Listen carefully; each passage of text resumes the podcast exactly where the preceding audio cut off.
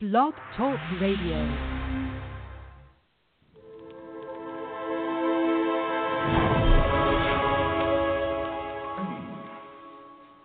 Hermione Granger.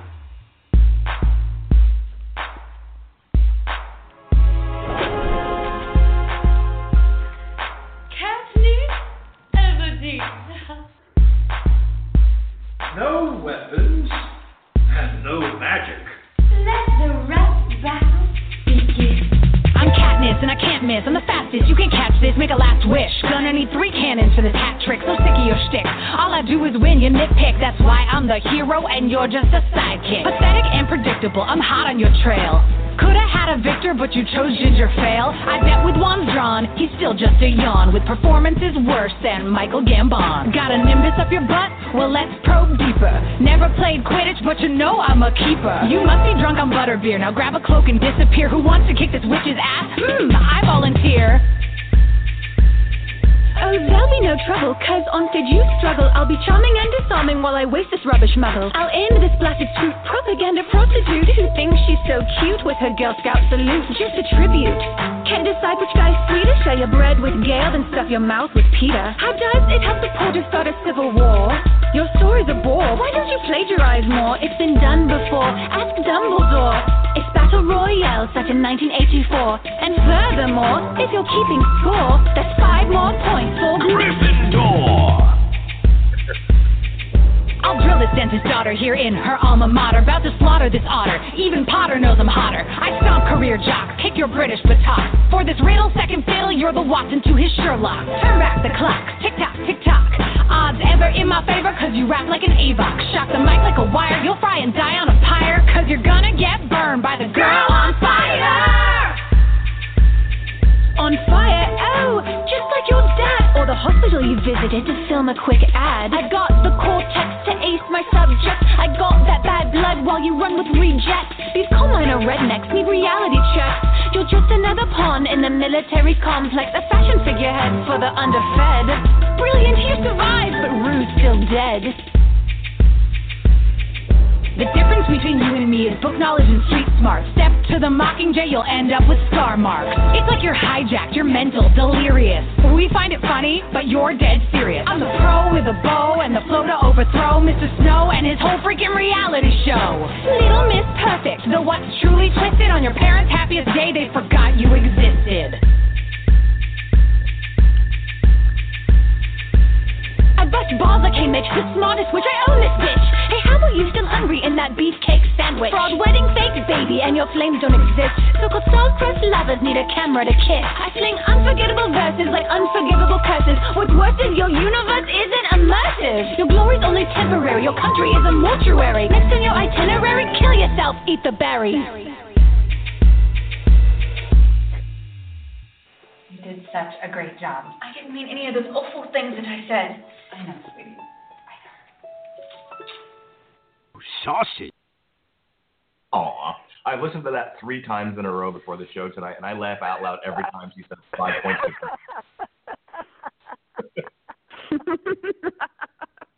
you know, you know what though? Everybody who's listening at home, I, one thing I feel I should point out is that's from the YouTube chat from Whitney Avalon's uh, YouTube show Princess Rap Battles, and it really listening to it does not do justice to actually watching it and seeing it. I forget the name of the actress who played Hermione's uh, Slytherin dance that she does after after brilliant your life, but Rue's still dead. That's a great line. Welcome to Long Road to Ruin, everybody. Uh, I am your host, the mandated reporter, and frankly, I'm feeling a little under the weather, Mr. Mark Radulich. Uh, tonight, we are uh, working on part two of four, Prisoner of Azkaban and Goblet of Fire of the Harry Potter series. Uh, those that, that laughter, that jovial laughter you heard in those comments were, of course, Sean Comer and our Harry Potter expert and special guest Alexis Hejna, who I will bring on momentarily. Before I do, uh, just two things of order. I'm not going to go into a whole bunch of other tangents and pro and and plugs and whatnot. Going to get right into talking about these movies, but I I, I want to share a personal opinion and uh, we can talk about this uh, over the course of the show, but uh, I like to stick with the more objective film craft stuff. So just just strictly opinion, strictly my just my own subjective look at these films. I just I wanted to get this out of the way because I feel really strongly about them. Um, Prisoner of Azkaban rules. It's the best. I remember the first time I saw it really liking it and watching it again uh, with sort of fresh eyes and a more critical mindset. Uh, of the four movies I have watched, rewatched so far for this series, I have liked that one to best. And in my opinion, even from a from a craft perspective, which we'll talk about in a little bit, it, it it's so far beyond the other three movies. Uh, it's the tightest story. It's the most interesting story to me. Um, everything else is sort of level best. You know, we talked about that in the first show about performances and uh, you know visual effects and whatnot. But um, I would say in in turn, we I talked last week about sort of the meanderingness of the Harry Potter movies up to this point. Uh, some of the plot holes. I don't need to re- reiterate how much I hated Chamber of Secrets for that reason. Um, like Prisoner of Azkaban is the opposite. It uh, it flowed so well, and it was so the characters that were introduced were so interesting to me, and everything lined up. I couldn't find, and I really tried hard to, but I couldn't find a single thing wrong with this movie. And I don't know about the next four. I know I liked uh, Deathly Hallows one and two a lot, minus the ending. That that was just my my own personal. I wanted Harry Potter to turn into Aragorn. Um, but I think when I rewatch them with, without that expectation, I'm gonna come back and say Azkaban and the Deathly Hallows movies. Goblet of Fire sucks. I know that's controversial, and I know I'm going to hear about it once uh, I bring on my lovely guests and co-hosts. But I he, here's the thing. That's a little sucks is too strong of a word. Um, let me say this: it's the anti-Captain America Civil War for me. If you've heard uh, our review of Civil War on Damn You Hollywood earlier this year, I said Civil War was an awesome movie up until the third act, where the whole thing goes completely off the rails, and Tony Stark slash Robert Downey Jr. especially not only make poor acting choices, but the character makes ridiculous, insane choices to the point where I got completely taken out of the movie, and it ruined the entire thing for me. Um, Harry Potter and the Goblet of Fire had the opposite thing. I watched two thirds of that movie and went, "Oh God, when is this going to be over?" I'm I I rather have my fingernails pulled out. And then we got to the third. Wow. Act, and then we got to the third act, and I was like, "Oh, I get it now." And it was it was, it was a weird experience for me because I watched that third act. I had to watch it twice for a number of reasons, but I, I sat down and I rewatched it um, after the first sitting, and I went back and I watched the whole third act again, which is basically when they go into the maze. And I was like, "Wow, this is amazing!" And it really and it lifts the whole rest of the movie up for me. I'm like, "Oh, okay, I get what this whole thing was about now." But boy, was getting there hard. Um, and I think if I watched the whole thing again, kind of now with that fresh in my mind, I might have a better opinion of it. But it was a slog this this time around um, till the third act, which was wonderful, just marvelous, simply marvelous. So now, now that I've said so wild and crazy things, um, before I bring out my guests, I want to quick share uh, just some just some interesting facts. If you listen to Damn You Hollywood, you know I'm really into the money. Uh, and we do a whole bit about you know Rotten Tomato uh, critic scores and whatnot. So as I said, and the reason why I brought this up is I'm sitting here uh, praising Prisoner of Azkaban and t- telling people how wonderful it is. It made the least amount of money of all these movies. Gosh, I'm a man standing on an island by his by his uh, his, his lonesome. Um, on a budget of about 130 million dollars, which was just five million more than the Philosopher's Stone, but um, and I think it was the third uh, third most cheaply made. Uh, the the cheapest one was the Chamber of Secrets at only 100 million. Um, though if you split the Deathly Hallows in half, that's a whole other issue there. But yeah, it, of all the movies, it made the least amount of money. It made less than 800 million, a little less, but less. Uh, FYI, the uh, Deathly Hallows made over a billion. uh, part two. Part one, uh, almost a billion. Half Blood Prince, almost a billion. Order of the Phoenix, almost a billion. And uh, Philosopher's Stone, again, almost a billion. So is why Warner Brothers is never going to let the series die. but uh, Prisoner, Prisoner of Azkaban, um, also um, 91% on Rotten Tomatoes. Uh, I'm not entirely sure what the, what the fan score was. I'd have to look it up really quick. But um, I thought it was one of the lower rated ones. It's actually not. The critics seem to have actually liked that one. The ones they seem to have hated, relatively speaking, were uh, Order of the Phoenix and Deathly Hallows Part 1. So that was fascinating. Um, I think uh, just from talking to people, uh, uh, when I when I first shared the opinion of Azkaban, they were like, "Yeah, that's the one everyone hates." I'm like, oh, "Jesus, okay." Uh, I loved it. I thought it was amazing. Um, last thing I want to share: all-time worldwide in terms of just the, the giant list of movies that have made money. All-time worldwide, the only one that cracks the top ten of the Harry Potter series, of which I just shared, made a fair amount of money. Only the Deathly Hallows cracks the top ten. Number eight. A lot of them aren't even close. The closest one after that is Philosopher's Stone. The rest of them are in the 30s, 40s, and 50s. So it's an interesting thing, uh, this Harry Potter series. You know, when it's you know put up against the uh, the money makers that are comic book films and some of the some of the Disney animated stuff and Jurassic World, because more dinosaurs.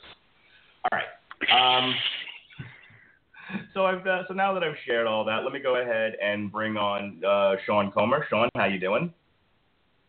Hi, everybody. Hi, I'm Sean. You're not, and I demand that I may or may not be your bottle.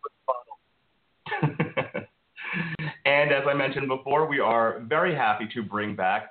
Let me go ahead and say her name correctly, Alexis Hejna. How are you, madam? I am doing well. Glad to be back. I want to know that I am not the one that insisted that he enunciate my name like that. that was about that was about fifty percent smart ass and fifty percent me being helpful when I texted him that. God help me! I really thought he he said your name was Alexa. I just, I, I wasn't trying I to get it. I never said that. No, no, she's no. been I, on the show with us. She, she's been I, on the show with us before, you doofus. Oh, all right, all right, break it up, you two. I uh, I have the memory of Swiss cheese. Um, anyway, so let's get into this.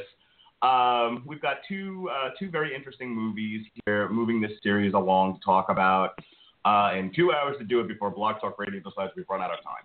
So, Sean, I'm gonna go ahead and turn it over to you. Uh, Prisoner of Azkaban, production notes. What you got for me tonight?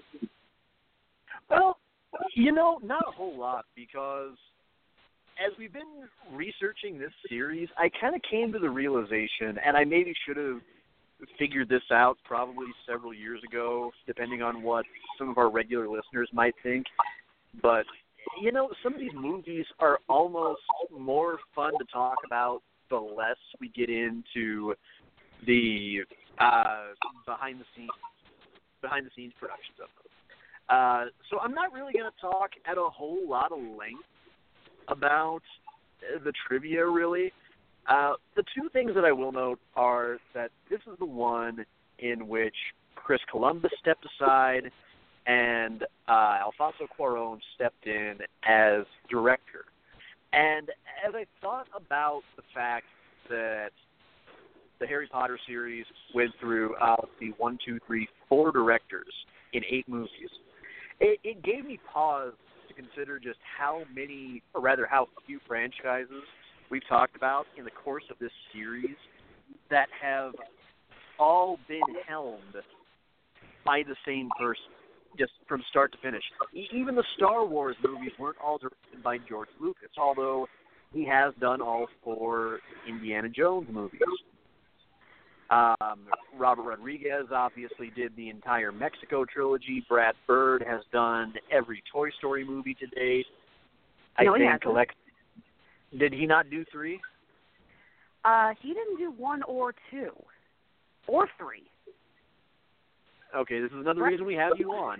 You, Brad Bird did The Incredibles and Ratatouille. Oh well, okay. Look, even when we were together, yes, you were the animation lexicon. So still am. Yeah, yes, ladies and gentlemen, the former Hermione to my Ron. Um, Yeah. uh, you know, uh, Robert Zemeckis and Bob Gale, they were entirely responsible for the Back to the Future trilogy.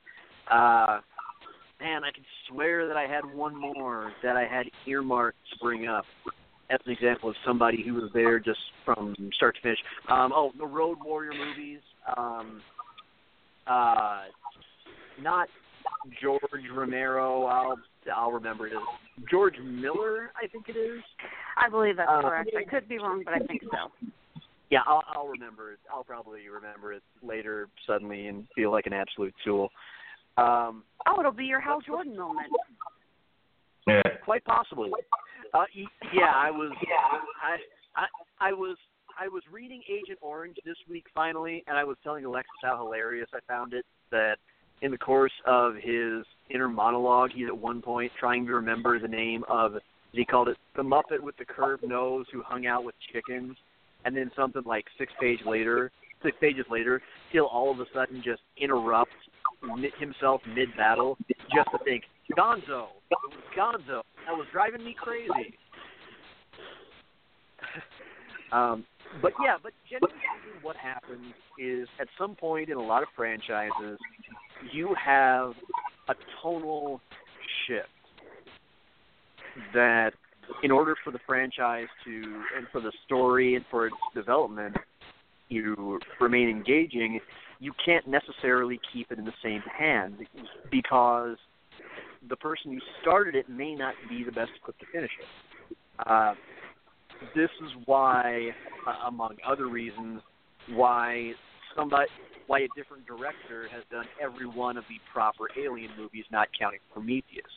Uh, it's one of the reasons why Nightmare on Elm Street, Hellraiser, Halloween, uh, Terminator, The Fast and the Furious. Uh, these are just a few of the ones that have had multiple people behind the camera, and I'm starting to ramble.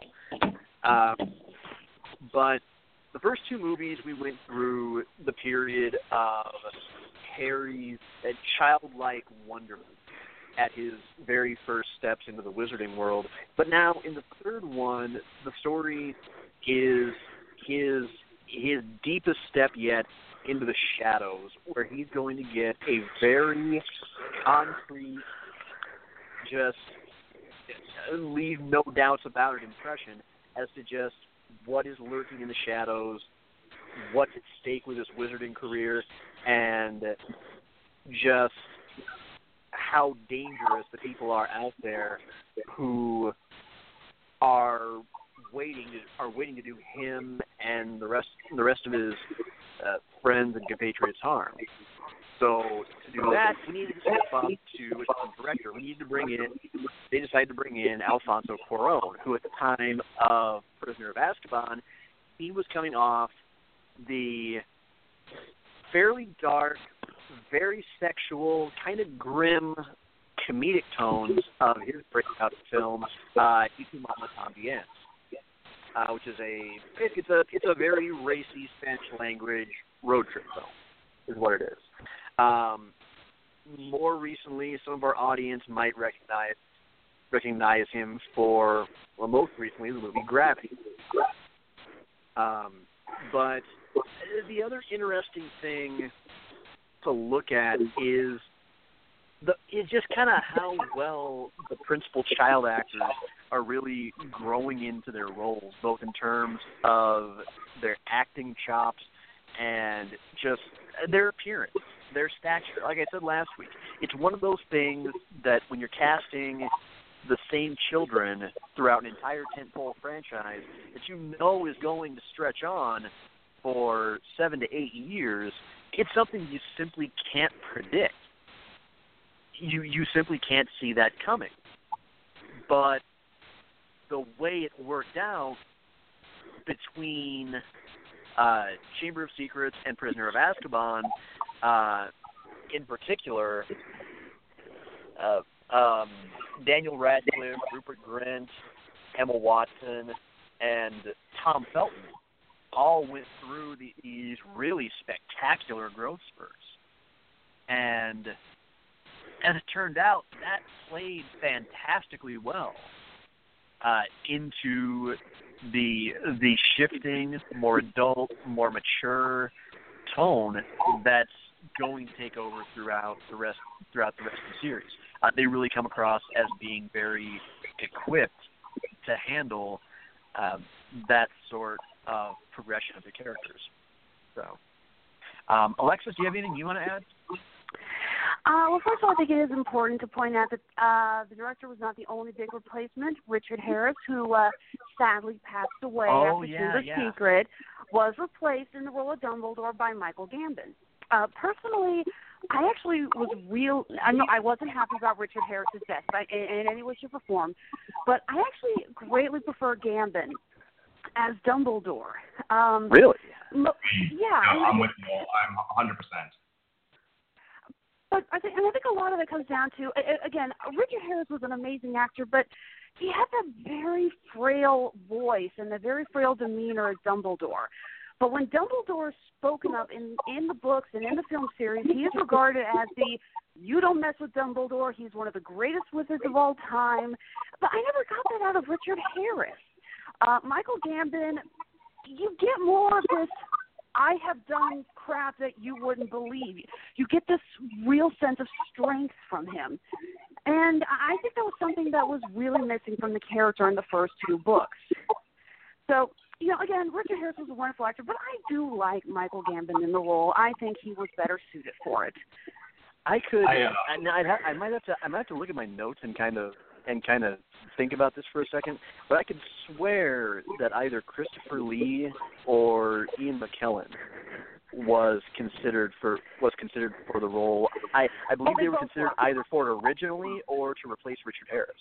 Weren't they? Uh, they both were, they I, I checked IMDb. They were both considered for it. Uh, as much as I adore Christopher Lee, I am so glad he didn't take over the role. I don't think I could imagine Dumbledore with that voice. that would have been a little no, too number, freaky. Number number one, I feel bad for Christopher Lee because that because then he went and played also played Count Dooku in the Star Wars prequels instead. Um, but fucking hell! So you want to talk about about a very wizened, battle-tested wizard who could also make you who could also make you piss yourself on the spot? Oh god damn! I can imagine nobody carrying that off more effectively than Christopher Lee because he fucking did it. Yeah, from what I heard, Sir, Ian McKellen was actually offered the role, but with his commitments to the X Men movies and to the Lord of the Rings movies, he just couldn't put it into his schedule. So, Can you imagine the conversation between Can you imagine the conversation between his agent and uh, and um, Ian McKellen going, "Hey, I got another part for you. Oh, you know, what is it? Something from Shakespeare? Is it something classical? What do you got for me? I'm, I've been doing all these you know these big budget projects. I'm curious to see what, what you got for me, agent." And he goes, "It's another old wizard. Oh, for fuck's sake!"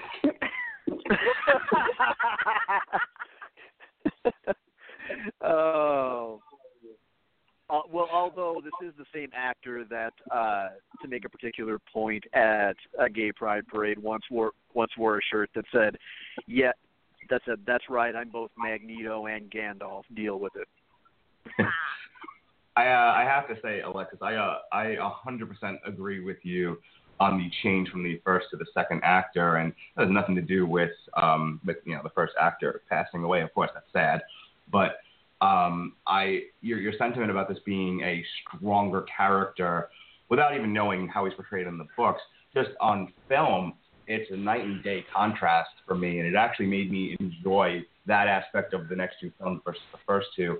And I'm reminded, and it's funny you mention it, um, and we'll, we'll jump into the plot of this thing, but I, I remember thinking as I watched the actor portray Dumbledore in the first two movies, it reminded me of something my father said about Johnny Cash singing "A Bridge Over Troubled Water" before uh, before he passed away. I played the song for him. My father is a huge Simon and Garfunkel fan, and I said, "Hey, Johnny Cash, this isn't heavy metal, Dad. First of all, this is Johnny Cash. Uh, want, I want to play this cover of Simon and Garfunkel for you." And about midway through it, he asked me if Johnny Cash died in the middle of singing the song. Um, because he, he, Aw. he, sou- his, his, he sounded so weak and so frail singing it. Um, at least that was his interpretation. He was just like, I don't think he's gonna make it to the end of this thing, and like walked out of my room. Um, and so that's kind of how I felt about that first actor. It was like he he sounds like he was struggling with the dialogue before his voice was giving out. So yeah, I yeah, wasn't. very I, true. I uh, I much preferred the the stronger uh, stronger uh, performance and line delivery of the second actor. All right, let's get into uh, the plot of this thing, and I'm not going to go into the minutia because I think that'll just come up naturally. But um, Prisoner of uh, Azkaban is essentially um, this is Harry's third year at Hogwarts. Um, every year starts off for him terribly, and this time yet another person is trying to kill him. But you know, it, it, it isn't a nameless, faceless uh, thing this time. It's his godfather, as he'll find out, good old Sirius Black, who he has been told was responsible for setting up his parents for death, and has been uh, prisoner of Azkaban for lo these 13 years or so, and now he's escaped. And he's somewhere in Hogwarts, and he's bent on uh, killing Harry. That's what he's told. Um, back in the city, uh, Ron's got a rat problem. That the rat ran away, possibly eaten by a cat. A terrible, terrible thing. And the third thing going on in this movie is that because of the whole Sirius Black issue, who everyone believes to be a crazy psycho murderer, uh, the Dementors are looking for uh, Black and protecting the school. And it's an interesting contrast because these things look these things look like ghastly uh, ghosts, but they're supposed to be there to you know protect the students and go after the bad guy. Um, it's, it's fascinating to me. Uh, and we of course have a new teacher, Mr. Lupin, I believe it was, uh, who is new, who, who yet again with a running gag is the new uh, Defense Against the Dark Arts uh, teacher and yet another mentor to Harry. So, uh, as I said before, objectively, I feel, and, and subjectively, so there's room for debate about this, uh, this was the tightest story yet. This thing didn't meander. It gave you all the details. Um, I, I, I, of all these movies, this one I felt was one that moved the fastest. Um, I thought there was there was a great mystery here. Um, I thought all the pieces really lined up nice, and when you finally got and when you finally got to that third act, uh, which had a danger of having the Superman problem of time travel with no consequences, which annoys the living shit out of me. Um, I actually thought they pulled it off pretty well. Um, you know, the, the the concept of things happening in the first part of that that were caused by the fact that they went back in time to do X, Y, Z. It was fun. Um, I, I it's it's forgivable. It didn't it didn't sin too much for me as far as time traveling movies go. Uh, and I thought it was a cute kind of way to to settle some of the problems they had uh, in that third act, and you know, in terms of obstacles. So I said a lot now about this movie. I sort of laid it all out there. Um, I have no real criticisms of any other part of the craft here. Um, one other thing I will say is the darker tone was a welcomed change from the first two movies. Uh, and Gary Oldman was a absolute sensation, the the star of this movie, in what little screen time he had. So I'm going to go over to you, Alexis. Um, I'm really going to open the door for any comment, question, criticism of anything that I've said or your thoughts on the film. Kind of lets you uh, kick the ball any direction you want, and we'll just chase after it. All right. Well, one of the, watching this movie again, I realized that there is a real theme to uh, everything that happens in the book. Realizing the consequences of one's actions. I felt that that was a reoccurring idea. Starting with the very first scene, uh, we start uh, with Harry with his uh, family, the Dursleys, his aunt and uncle, and we are also introduced to another character, uh, his uncle's sister, Marge, who is loud, boisterous, and a complete jerk to Harry.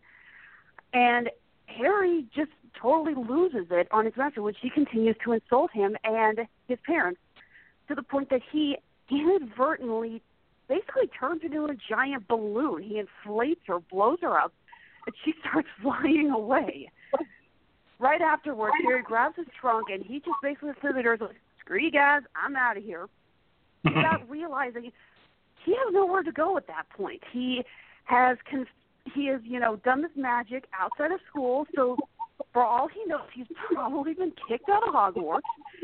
And I love how this scene, after he is just so furious, he leaves, and then we get this great scene of him at just on the street. It's pitch black, and it kind of dawns on him: he doesn't know where to go. He doesn't know what to do. He doesn't think he can use any more magic. And again, I really think that sets up the idea of this many themes of the movie. You know, again, taking the consequences of your actions. That whole sequence is brilliant, and I'm glad you you brought that up. Um, that, does um, remind me of one of the things I wanted to say. I had been waiting for Harry to finally really stand up to the bullies that are his relatives and do something that, on one level, is not a great thing. It's, it's certainly not a good thing to abuse your power and rage. Um, on the other hand, as a character, and a, you know, you want to see you want to see him develop um, in all the good and bad ways that humans do strange and wonderful things. And to, so to see him sort of lose his composure and do something conceivably terrible, and then have that moment of regret and fear of I have no idea what my next step is going to be, was wonderful. It was an absolute sensation. There is a little bit more also, and forgive me, in the book that I do like. Uh, at the beginning of the movie, Harry goes to Vernon and says, "Uncle Vernon, would you mind signing this for me, school stuff?" And Vernon just kind of absentmindedly goes, "Yeah, yeah, we'll talk about it after this is over." Uh, that is the permission slip to go to the village, Hogsmeade, which we see later in the movie. Uh, in the book, Vernon basically says, "You be nice to my sister. You don't do anything stupid this week, and maybe I'll sign it." So as Harry's getting all of this punishment doled out from to Marge, he keeps going, focus on the permission slip, focus on the permission slip. That'll get you through it. And finally, yeah, Marge goes to the point where he can't even focus on that anymore, and he loses it. Yeah, I it always kind of like that idea that he was he was basically saying, I can keep calm, I can get through this. I have something I want, I can keep get through this. Ah, screw it, no, I can't. I think Daniel Radcliffe did a good job of portraying that on his face. Um, Mhm. it's, it's you know it, it's absolutely a you know a, a sign of good script writing that you don't you don't have to explicitly say everything George Lucas. You can let the actors act and and, and show emotion that portrays an inner monologue. You don't have to say it out loud. Just to throw that out there. Um, Sean, that initial sequence, any thoughts? Um, on the initial sequence, Um, I think you and Alexis really uh, said it all, and it's one of the sequences that I would point out if I had to explain to somebody just what just what makes Daniel Radcliffe such a such a great actor, and uh, to to very much the same extent, Emma Watson. I, I always thought throughout the series that uh, Rupert Grint, who again is tremendously talented in his own right, had a tendency to sometimes be sort of the awkward, rubber-faced comic relief more often, uh, at, at least in these early few movies. But you can you can really see very on in the in the movie that, especially being around guys like um, everybody who's been in the first couple movies, like Robbie Coltrane, Maggie Smith, the late Richard Harris, Michael Gambon, um, Emma Thompson, uh, and now Gary Oldman, that Daniel was really learning a craft of subtlety. And it's something that he's only grown into more and more with each major role that he's taken on since then. One of the things I liked about this movie, and I want to get your response to this, Alexis, is this Okay. was. Um, I feel like this was the least world building and most focused on a uh, a confined story. And I understand that it's actually part of a larger story, so confined not, might not be the, the best word. But you know, in terms of movies that can stand on their own if you know nothing else about the series, I feel like the other three suffer from the idea if you don't know what happened in some of the other movies, that you're going to get completely lost and not and not get the, sort of the greater sense of the world. Whereas Prisoner of Azkaban, um, if I had to pick a movie that stood on its own and without knowing anything else about the series, really is a complete movie uh, from start to finish. I think it tells you everything you need to know about everybody involved, um, with little mystery left over to you know where to where you have to watch the the, the the first two films. Uh, do you agree or disagree? I kind of do both. Okay. See, because again, I, for, forgive me, but I'm going to go off of this as an avid fan of the book. I'm not, I'm not saying, you know, like, oh, the book was better. I'm not going to get on my high horse. I promised you guys I wouldn't do that. But Prisoner of Azkaban, the book, you're correct. It was not a massive world building. Uh, the most we get out of the world building is more of an idea of this wizarding prison, Azkaban, and we get a very brief discussion about in the book from Hagrid. Actually, he just kind of talks briefly about the the minor time he spent it, which was in Chamber of Secrets. Prisoner of Azkaban's main point actually is it's putting in pieces of the puzzle that is the past before um, the Harry Potter series started. We get more of an idea about his Harry's father, James. Uh, you know, you mentioned that uh, Sirius Black is Harry's godfather. He was James's best friend. You know, we get uh, Professor Lupin, who has ties to their past as well. And I felt that they really missed out on doing that in the in the movie. There were so many clues. There's, you know, the great scene where Harry finally finds out how James basically saved Severus Snape's life. You know, and and kind of why Snape has this hatred of James for it. Know, I, felt that again, not world building, but I felt that they really missed out on putting in more pieces of the puzzle. And I was really looking forward to that, including and I'm sorry, this is a plot hole that I cannot forgive for this movie. We get one of the most essential pieces of Harry's arsenal, the Marauders map. One of the and one of the big big plot points in the movie is finding out who Moony, Wormtail, Padfoot, and Prongs are, the authors of the Marauders map. They completely omitted that from the movie, creating a massive plot hole. What's the plot hole? Sorry. What's the plot hole? Because I honestly didn't see. I, I didn't see where the map led to a, a, a plot hole in the narrative. So I'm I'm, I'm anxious to hear what, what it was. Alexis, Okay. I think this would be one of the moments when you can definitely revert to well in the book. Okay. There's okay. We have the scene where Harry is out of bed using the Marauders map, and he sees Peter Pettigrew's name on there. I would like to add that it's a, a really nice touch that during that scene when he thinks he's right on top of them and you don't see anything, you can hear what sounds like a rat scurrying by on the floorboards. Really nice touch for the filmmakers on that. However, he wipes the uh, map clean before Snape comes to him. Moody shows up, or I'm sorry, Lupin shows up. There, I just spoiled it. and basically takes the map from Harry. But then later on, he says, "I used the map to find this." And Sirius goes, "Yeah, the map never lies." Sirius is Moony, or no, sorry, Lupin is Moony. Sirius is Padfoot. Harry's father, James, was Prongs. Peter Pettigrew was Wormtail.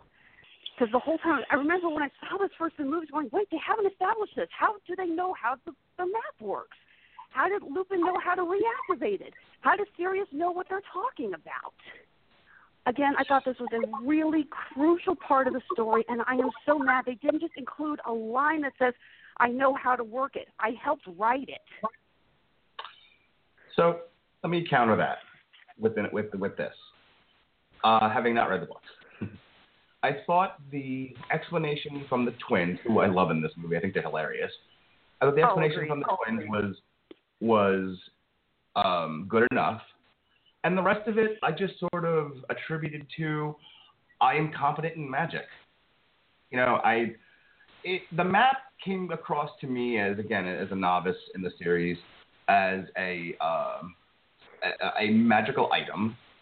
Um, uh, the word I'm looking for here? Just you know, a uh, I'll just need to say magical item. This comes comes as, as a, one of the many magical items of the universe, and those with you know with, with competency in uh, in the use of magic would have at least heard of the thing or have some knowledge of how to make it work at at least a basic level. You know, and I'll give you an example of what I'm talking about here. You have Snape, who may or may not have known what Harry was was doing with the parchment. Um, he seems to allude to the, to, to the idea that he knows, but then he also says reveal. Indicating maybe he doesn't know, and by using this spell, it will tell him uh, what kind of nonsense Harry has gotten himself into this time. So to me, without any of the, of the stuff that you brought up, um, just just uh, as far as the film goes, I didn't see where there was any question as to what the map did or how anyone was able to use it. They were doing very basic things with it. You know, Snape tries to get it to, to show its true power, and it that, fails. Um, and then you have Lup, uh, Lupin, who at least has n- previous. He, it is implied he has previous knowledge of the map. I don't think you need to know why. Um, he just knows.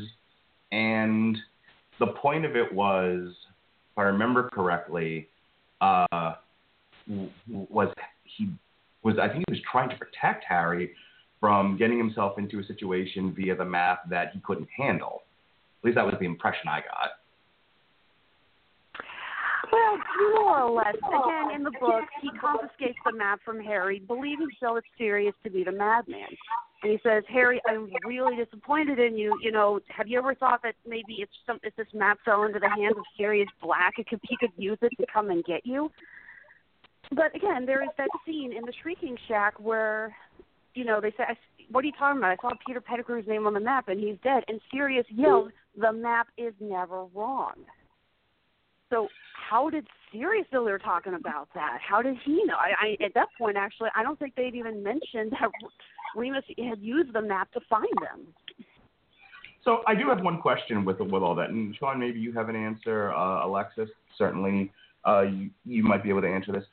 When when uh, Lupin bails him out of getting in trouble with Snape uh, vis-a-vis the map, what and and it is revealed later on in the movie, he actually knows what all went down with Peter Pettigrew and uh, and Sirius Black. He knows Sirius Black is innocent. He knows that Peter Pettigrew was the one that you know that set them up.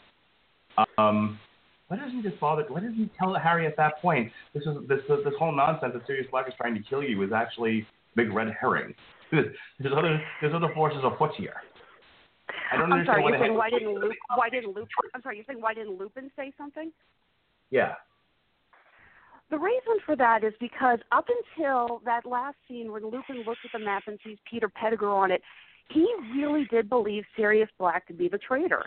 Um, again, they go more into this book that for a point, Lupin and Black didn't even really trust each other. They were legitimately worried about what was going on. Then mentions Okay. that, yeah, I thought Black was the killer. Then I looked at the map and I saw Peter Pettigrew, and the map never lies. That's when Lupin puts two and two together and realizes that no, Black's not the murderer. Okay. Um, and I guess at that point it wasn't worth telling Harry because things still needed to happen and he needed to be kept out of danger. Mhm. Yeah, Okay. at that point, Lupin. At that point earlier, when Lupin confiscated the map, he he didn't know what was going on. He knew what the map was, but he was concerned that if it fell into the wrong hands, Harry could be killed. So he basically just took it to be a responsible adult. Mhm. Um, Sean, let me go ahead and switch tracks here. Uh, and Alexis, always feel free to just you know jump in, um, especially you know if you want to change directions or something. But you know, same thing to you. Um, what uh, what kind of thoughts do you have about the movie or particular scenes, parts of the craft that you feel are uh, worth talking about at this time? Well, I'll try to be as brief as possible. Uh, when it comes to Prisoner of Azkaban, one of the one of the patterns that emerges throughout it is one of mistaken judgment, as you said before, consequence, and then revelation. What you have throughout, especially the first four movies, but really throughout the entire throughout the entire eight in general, is you have each side kind of having pieces that they're putting together little by little that are shattering their previous conceptions in some way or another. It happens to somebody, if not several people, in almost every story, to the point where by the time everything wraps up, well, we've finally gotten a clear picture uh, picture of what really did happen. Um, that all led to the rise, fall, and resurgence of Voldemort. But it's it, all leads to a mystery that comes together very comes together very nicely, despite as as both you and Alexis pointed out, a few plot holes. Uh, however, the thing is, I've never really looked at the plot holes all that closely, and I'll tell you why. It's because, and I want to really take off the hat of sort of being the both the analytical trivia guy and the jokester of the show, because it to be very earnest and heartfelt. This is something about the Harry Potter series that is elemental to every enduring piece of fantasy, sci-fi, uh, kind of to be kind of base about it, nerd-oriented speculative fiction of any kind, and that is you take something that is eminently relatable to people of a wide range of ages and you apply it to the most engaging, immersive, intriguing backdrop that you possibly can. Uh, oftentimes to characters and settings and events and realities that draw you in so much more than just setting a story in the present in the present day and fleshing out characters as ordinary everyday people um, and that's something that Jo Rowling does I, I think quite easily better than any author of her entire generation, just bar none, full stop. And that is there is something in every single story that everybody can gravitate towards that kind that that resonates in the darkest of our own times. Uh, it's why we, as as geeks kind of gravitate toward the stuff that we do. It's why, for example, I'm always so harsh when I'm talking about the Walking Dead TV series because as a show, it's it's just empty, gory misery porn. Hmm. And it's it, it's basically meat grinder theater but at the same time, anytime I tell somebody that, I always qualify that with something positive by pointing out now the Telltale Walking Dead video game series.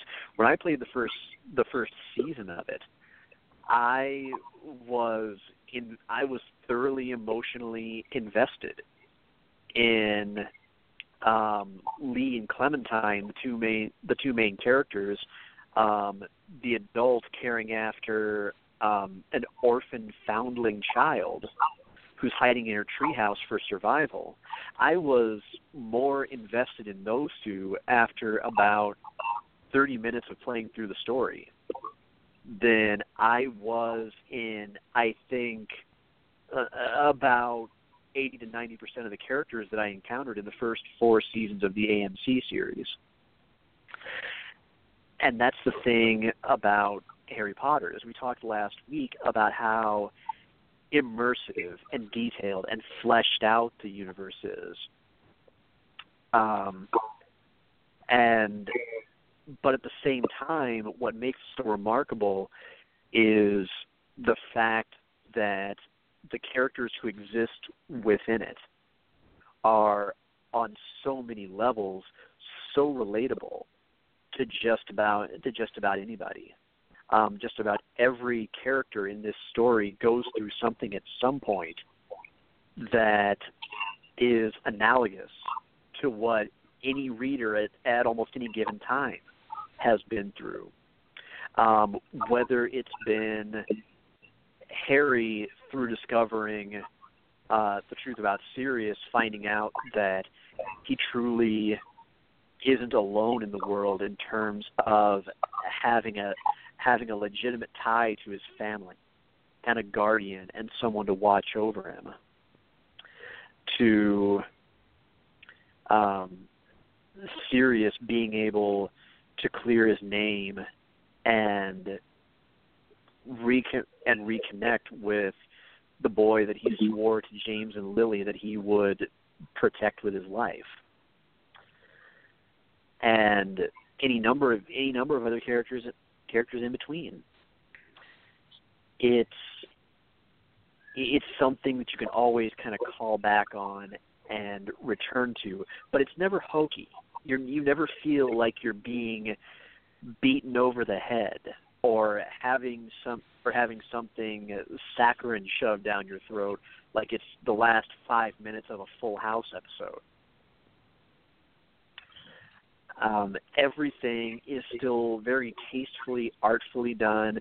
It's it, it reads so easily. The the actors, especially in, in my opinion, Daniel Radcliffe and Gary Oldman here, translate it all so so very well and so very touchingly on the screen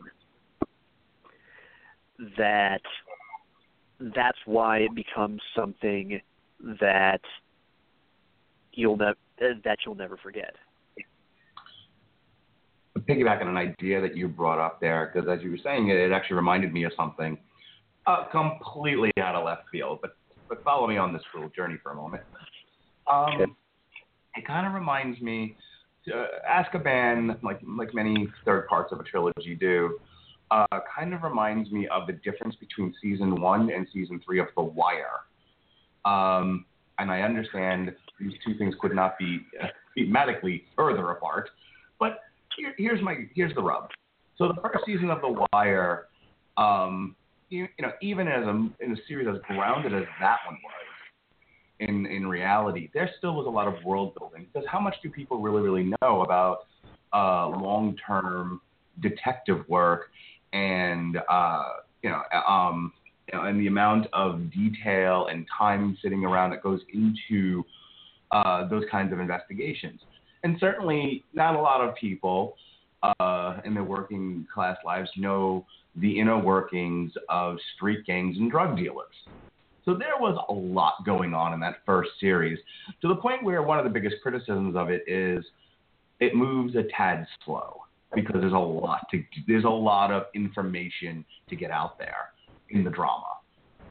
By season three, which brings us back to a lot of the same characters established in season one, it go it, it it's off and running almost immediately, and it doesn't relent for the almost the entirety of uh, of the of that season because it's all the players we know and love. Um, and some of which even from season two, there were some uh, th- there were some threads that were finally tied up. Uh, so season three tends to be a lot of people's favorite because it didn't spend a lot of time world building as such. It played in the this is what I was getting to. It plays in the world that is already established the almost the entirety of it is them using the world they've already established. And that I feel like is the biggest strength of Azkaban is they took a break from the world building to a degree and got a chance to really play in this wonderful universe. And that I think on a lot of levels is, might be, other than I really enjoy the story, um, one of the things I like about this movie. Uh, Alexis, you'd like to respond to that, great. If not, uh, I actually want to uh, just want to give you an opportunity here to have a, maybe a final word, some more thoughts, uh, anything left unsaid.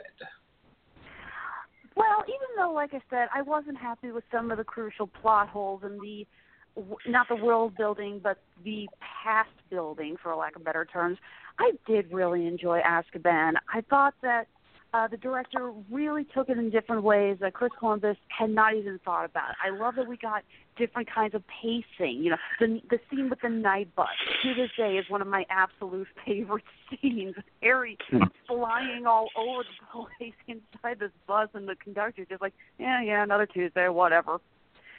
you know, um, I love that we got an awesome return to Quidditch, and we had Quidditch in the rain. We had the broom being struck by lightning. You know that they Mhm. mention again. They mention in the books, Quidditch is dangerous. People have ended up in the hospital over this game, and it's great to see. Yeah, uh, people can legitimately get really freaking hurt, even though this is a school sporting match. uh, there were little touches that I really enjoyed that were obviously played for by the uh, director Alfonso, who is of Mexican descent. Uh, in uh, in Honeydukes, the sweet shop in Hogsmeade, you see rows upon rows of sugar skulls, all painted very beautifully, and I just thought that was a very nice touch. I thought, oh, that's kind of cool. You, you wouldn't have seen that with Chris Columbus. You know, that I really did enjoy that there was a big change in the direction. They really took some more liberties with things I don't think they would have done in the past. Even the inclusion of the shrunken heads, the talking shrunken heads, I thought was kind of funny. uh, and I did love the, and again the new cast and Gary Oldman. I could not have imagined a better choice of Sirius. We got David. Oh God, how do you pronounce his last name? Swellis is Lupin, who I'm going to admit when I first read the book, the person I pictured playing Lupin, Ewan McGregor. I, I for some reason I'm like this just sounds like something that would come out of Obi with Obi Wan's voice. uh, we also got Emma Thompson as Professor Trelawney, who I just adored her in this. You could tell she is just climbing up the walls with her acting. She's just going all over the place, and I and I really did like her in the role. So. I think I had to go ahead and I had to pick a favorite thing about this movie that isn't just the story plot. It would be the fact that it's Harry in this movie.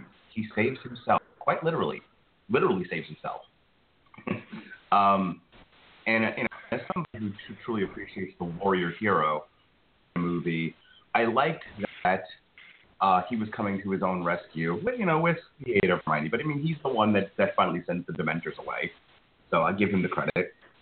Um, and unlike the previous three movies, no one's coming. No one's coming to his rescue. It's the strongest the character has looked, I think, in uh, which is as good as any transition into Ye Old Goblet of Fire, but it would not be fair if I did not say, Sean, any last words? Um, what about Prisoner of Azkaban? Yeah. Or about? Oh, Prisoner. um, not not really. I think we pretty much summed it up. It's where Harry's it's where everybody's every student's coming of age uh, shifts into an entirely new year. And overall, and Mark, you're you're going to disagree with me about this, but it comes in, I think, tied for second among my favorite movies in the series, along with Goblet of Fire. Right. Well, welcome to the uh, portion of the show where, where welcome to the portion of the show where the guest and the co-host will now beat the shit out of me because I hate Goblet of Fire. I'm kidding. Actually, um, I was just going to point out, I forgot to mention, uh, since we were talking about Harry saving himself, gentlemen, the Patronus quiz on Pottermore, did you do it? I did. I did. Mark, Uh, did you? Uh, I have not yet because it takes because you have to set up an account and I ain't got time for that shit. So, um, but I'm going to because because one of my friends, his wife is apparently a huge Harry Potter fan, and insisted that if I was going to do this podcast series on the on, on the movies, that I had to figure out which house I'm supposed to be in, and I can't do that unless I do the account and everything. So, I promise you, by the end of this series, which will be the first week of December, I will find out if indeed I belong in Gryffindor or Hufflepuff. I can't imagine on any day I'm going to get a Slytherin. You'd Yes, be surprised, Swatty, actually. Hey, hey, hey, hey! No using of that language. For the record, the Pottermore quiz is exceptional. It's well done. Uh, Yep. You know, tops off to whoever did the programming for that website because it is a work of art. All right, uh, let's move on here to Ye Old Goblet of Fire. So here we have a movie uh, where we are back to world building, and boy, is- you know, if you thought the first one was, you know, was just dense with, uh, you know, setting up the uh, rivets and, and steel of this world, you ain't seen nothing yet. They they built an entire. if the movie is a building, and that over the course of the next two movies they added, you know, the the uh, the windows and the air conditioning and whatnot. This one they built a goddamn city.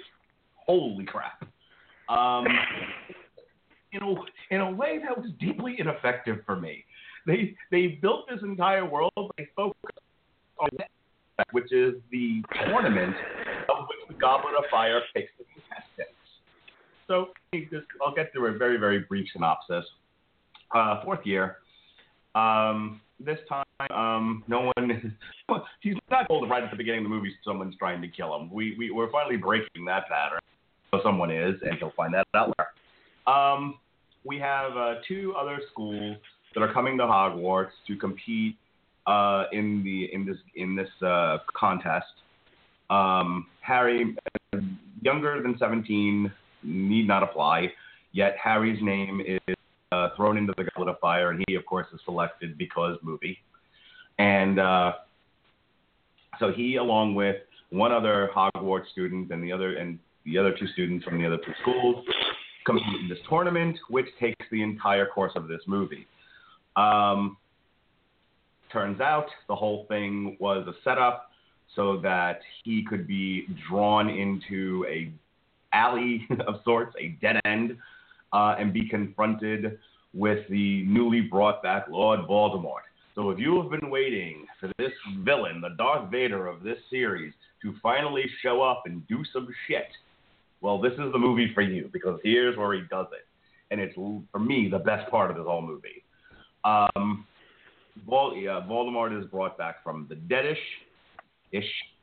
Um, him, he uh, he tries to kill Harry. Harry does his level best to defend himself and shows true grit, but of course, it's not exactly at the level of Voldemort, and so he is saved by the ghost of uh, what's his face, from, uh, the, the vampire from fucking uh, Twilight, good old Robert Pattinson. Um, he's saved by the he's saved by the vampire. That was fantastic. Uh, and uh, and his parents, who um, who opened the portal. He jumps back through with the body of of, of Robert Pattinson, and uh, it is it, it is said to the world he has returned. Lord Voldemort has returned, and we see the beginning of uh, Voldemort and his army as they march to the end of this series. Um, there's a lot more going on and involved here. We have a character who, who once again, seemingly is there to protect Harry, and turns out is actually, and I actually have a question about this, is the son of one of the evil wizard catchers who is a follower of Voldemort, who has taken on the identity of another, you know, famous wizard catcher, evil wizard catcher. Um, and this whole thing is again a setup to, to, to have Voldemort kill Harry. Um, I will say this, and then I will turn turn things over to you folks. And I understand it's called the Goblet of Fire. So what else were they supposed to focus on, right?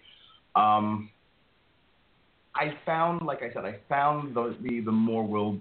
I didn't find the world building interesting in this movie. Number one, and number two, uh, I felt a lot of the narrative was meandering and going into places I had no interest, personal interest in.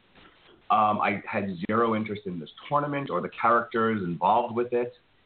Um, and a lot, and, and there are ways I can see that you know that this adds to Harry's character and character building, but not enough to keep my interest. And as I said, it isn't until we have that final confrontation with Voldemort that I became interested in the movie. Um, so I want to I want to make sure I, I'm setting this up sort of a binary way. I'm admitting it's a movie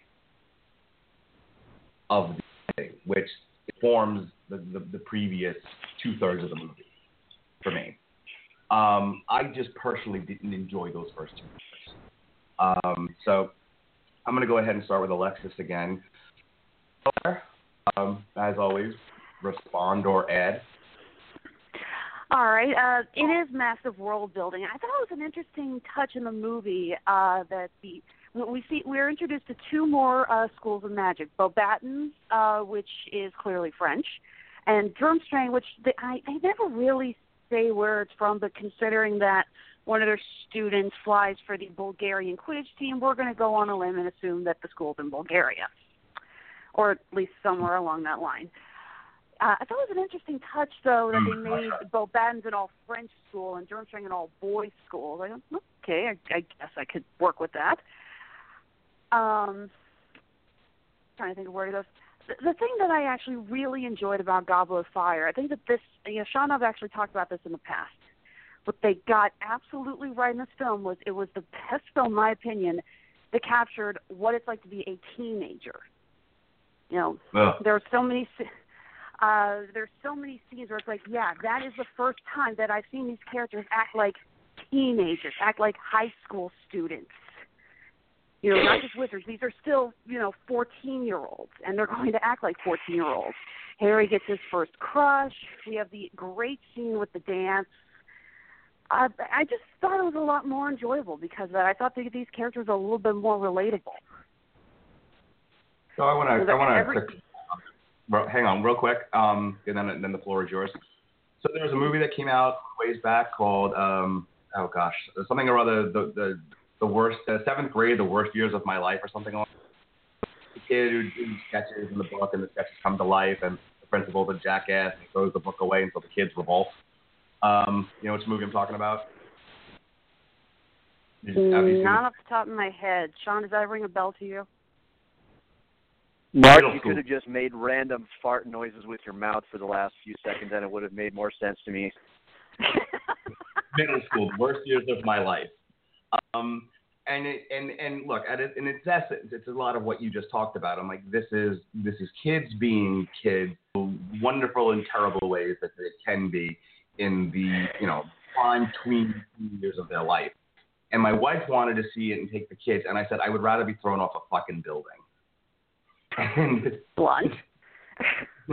um, and, and and I think that that's that's a lot of where this is coming from. It's just a personal. I, I don't enjoy those kinds of movies, and that's what this was. You are absolutely correct. Um, go ahead, Sean.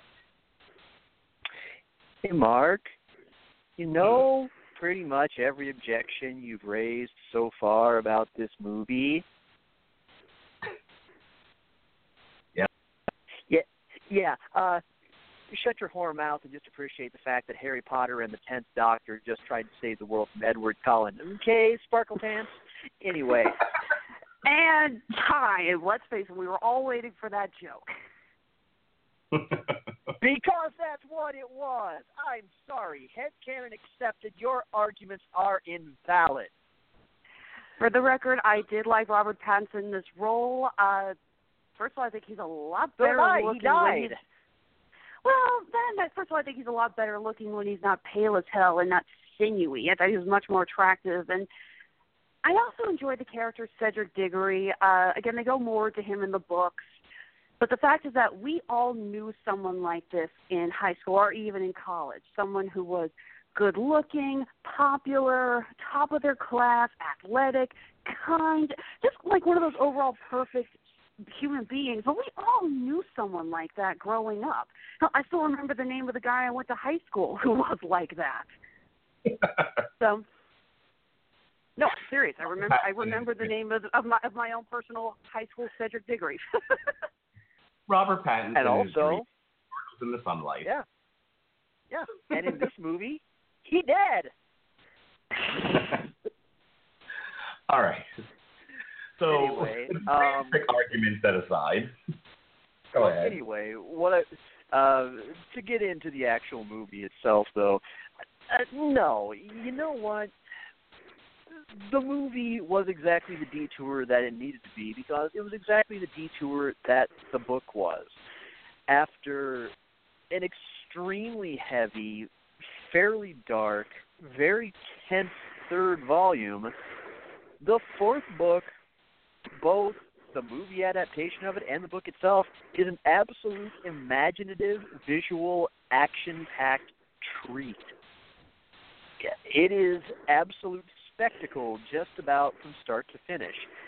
Is there a whole lot of really deep character development? No, not really. But I would also go so far as to say that it's the most goddamn fun to read. Um, there is and character the- development, just not for Harry. well, yeah, exactly. And Actually, just in terms I felt like the only one that character. and in terms of the actual movie itself, yeah, granted, there were some visuals that they really didn't get to realize. I imagine probably for pacing and runtime reasons, but what they were able to weave in there was absolute absolutely from from the ball to the underwater sequences right up to the, the to the very end to the to the climax to the the denouement of everything was absolutely as well pardon the pun but as as magical and larger than life as you as you would have dreamed it was when you were reading what at the time was the lengthiest book yet of the series. And uh, quite frankly, it was refreshing after the previous movie where Harry is forced to sort of take a gigantic leap forward in his maturity that he, well, for all we know, may or may not have been ready to take. To see him sort of be flustered by having to transition to these uh, traditional travails of puberty. You know, everything from feelings about girls to that moment when somebody in your circle, whether it's you or somebody else, where fate or circumstance or what have you just sets that person apart in a class by themselves. And at that time when it's the kind of situation, the kind the kind of feeling or moment when they would be used to turning to their lifelong friends, uh, they really can't because they've been alienated and set and set on an island and forced to turn to their own wits and test their own mettle and sink or swim on their own merits. That's what you have with in terms of the fact that you have that brief rift that develops between Harry and Ron. And to a certain extent also between Harry, Ron, Harry, Ron, and Hermione and all of a sudden Harry's facing the test of his life, um, a, a test that he never that he never asked for, and he has seemingly absolutely no choice but to do but to do it on his own.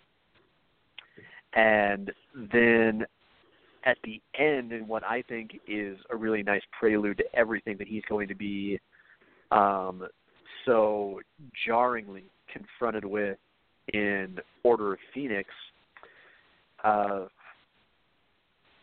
Harry has to Harry has to cope with death firsthand and before his very eyes in a way that he's never had to before. Because I think in the first couple books it was easier because it was vanquishing the bad guy. It was it was retribution against evil. It was standing up for good. But here, you know, maybe not a friend, but a classmate, somebody he was acquainted with, somebody somebody who's very close who's very close to him in age, who might as well have been Harry is just he's dead. And for all the magic and and all and all the mysticism that Harry has to grapple to understand and for all and for all of his prodigal magical abilities Cedric's death is just something that no spell, no enchantment, no unseen inscrutable force can undo. He's just very simply dead. He he's gone. As the saying might go, at not only everything he was, but everything that he would have been is extinguished before his eyes. And Harry is forced to do something that no that no boy, muggle or wizard alike should ever have to do, and that is bear his body back to Hogwarts and have to stand face to face with his parents. That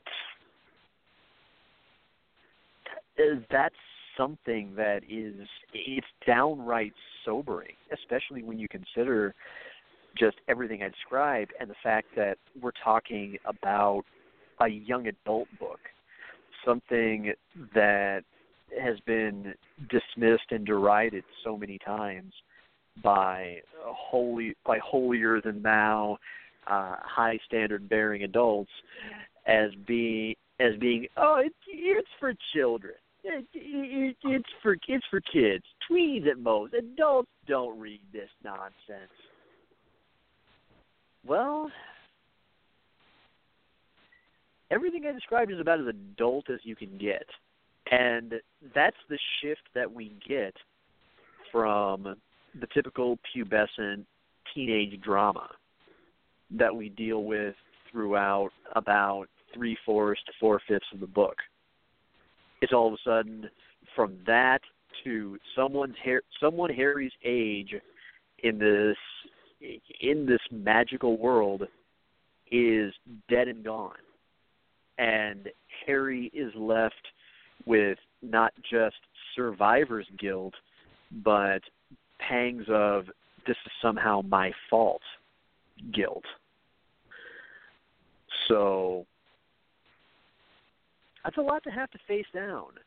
And the, the the really amazing thing is from here the the the almost 180 degree turn in tone and also the stakes just get ratchet just get ratcheted further and higher pretty much with with every movie that goes on that goes onward to the point where by the time we got to Deathly Hallows Part Two, it it, it almost left me gobsmacked to go back and watch Sorcerer's Stone all over again and realize just how far it had come and where it had meandered along the way um, something like The Hobbit and Lord of the Rings. I mean, that tonally they're they're very smooth and stay the course effectively the the entire way through. But that's something that Harry Potter does that I would I don't want to call it an advantage because obviously they're not the same stories, but it's something that sets the eight Harry Potter movies and well, and the books for that matter, just entirely apart in, in how they're enjoyed and how they're appreciated. So, um, a lot of really points. I'm, I'm credit for uh, is one of the stronger points of the movie. And again, I, I may not, not be that's something running out um, on an objective level. Important. The strongest parts of this movie are one-on-one relationships and how they evolve. Uh, I so taken individually, I enjoyed the fact that through an movie it is established that you know he sees in there himself holding the cup, and you know he he sees himself as as wanting to be acknowledged as great, and he comes from this wizard family. His father works for the ministry and all of this. There's no reason why he shouldn't be. And yet, here he has a friend who, every time he turns around, something wonderful and horrible is happening to him.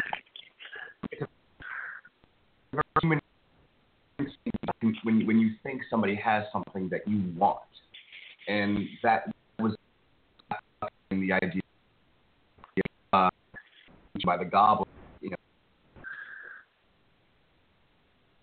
and Ron just throws fit about it. Both for both characters and the little little bit of fighting that they do. And I think my favorite part of it actually belongs to Hermione. I Owl. Tell and tell Harry that. Um, individually, I also liked the uh, you know the broken hearts and you know the the idea of don't ask me on a on to the dance last resort. You, um, you know, and uh, this girl who is what swooning over this one boy and having some, something like that. Well done, actors, really raising the bar and rising to the occasion.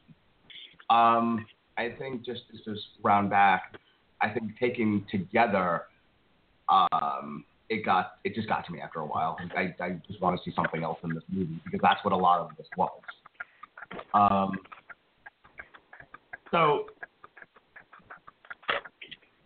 moving uh, moving past that, because again, I do think the relationships are, are the strongest part of this. Um, do we want to talk about the shift in tone, the the shift in uh, the narrative that is the entire third act, Alexis? Is that something you want to get to, or was there something else you wanted to talk about? Um, for the record, if I repeat anything you just said, I apologize. I don't know if it's my phone or not, but uh, Mark, you're kind of coming in a little staticky, so I'm having trouble hearing uh, My, part of what you're yeah, saying. Yeah, mine, mine too. I, I only for a while there, I only caught about I think every third or fourth word. Yeah. Okay, yeah. I'll try to, Okay. Good. I'll try to speak up a little bit. Um, if it so if it's blog talk, I, I don't know, but it, it might be me. I'm talking a little lower because of my sore throat. Um, I uh, But no, I, I I do agree that the third act is where things really do take off. I remember again reading the book when Cedric Diggory is killed. uh, Well, actually, not even just then. Um, you know, they're in the maze during the third act, or the third uh, task of the Triwizard. They're both saying, you know, you grab it, no, you grab it, and finally take it together. But when it's revealed that it's a poor portkey, you, as a reader, are just going, "Oh my God, what the hell just happened?" Yeah. You know, yep. they they do not hint at this is going to happen. So it is a sudden shift, and you're right along there with Harry and Cedric going, "What just happened? What's going hmm. on? Oh crap!" And you you feel that same sense of worry. You freak out a little bit. You're going, "Oh, this is so not going to be good." Ooh. Um, the fleet and- moment, giant moment of tension, and it's great. Mhm.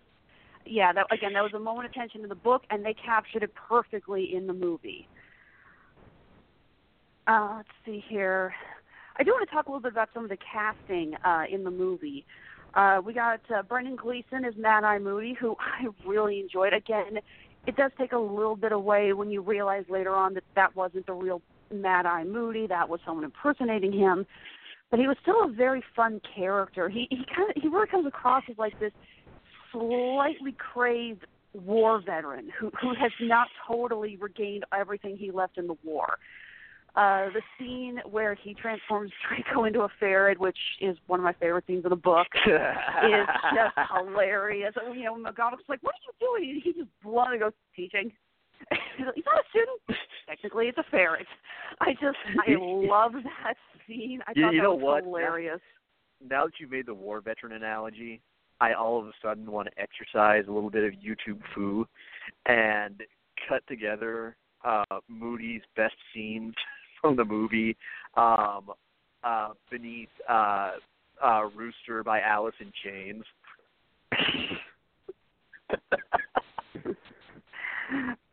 So yeah, we have that. Um, let's see here. Of course, we got to talk about Ralph Fiennes as Voldemort. Uh, there were so many different actors who were considered for this role. Ralph Fiennes, I could not imagine. Now that I've seen him in the role, I cannot imagine anyone else doing the part so perfectly. When he talks to his uh, Death Eaters, his disciples, if you will, he has this voice that it's not totally threatening. I will kill you, and it, it's there's a charm to it. You know, mm-hmm. I, I love the scene where he's oh Harry, I almost forgot you were there. You know, it's it just comes across as again charming. It, it kind of does. Uh, this this has been the second review in a row where we've had to say that Ralph Fiennes pretty much stole goddamn near an entire movie. we yeah, because we we you Alexis, you weren't uh, you were here. When we were talking about Red Dragon last week. Um, no. La- wait, last yeah. week was or no, uh, two weeks ago. Yeah. okay. Um, yeah, you weren't you weren't here when we were talking about that, and well, I mean, you, you remember. I think I think you watched uh, Red Dragon with me when we were together. Yeah. Um, well, well, yeah. Ralph Fiennes was Francis Dolarhyde, Tooth Fairy. Mhm. Yeah. So chew on that. Um, the the Tooth Fairy, the the Great Red Dragon, was also Lord Voldemort. I also want Makes a kind of sense. Yeah, I also want to give props to the visual department for how they stylized Ralph Fiennes, the removal of his nose, uh, which I thought looked really impressive. They, they they really describe Voldemort as having this almost flat face with red eyes in the book. I hate to say, the first time I read it, I imagined like a very pissed off looking Jack Skellington from Nightmare Before Christmas. So did I. Yeah. Oh, good. Yeah, good. Our minds were similar. And when I saw, I was like, oh my god, that's yeah, that is exactly how they describe in the book. Now, I do I do think they removed the red eyes because they wanted his eyes to be more uh, expressive, which was a smart move. But again, that was Yeah. just that was perfect looking. But again, going back to the whole charming thing, I think it's also a good representation of Voldemort's character.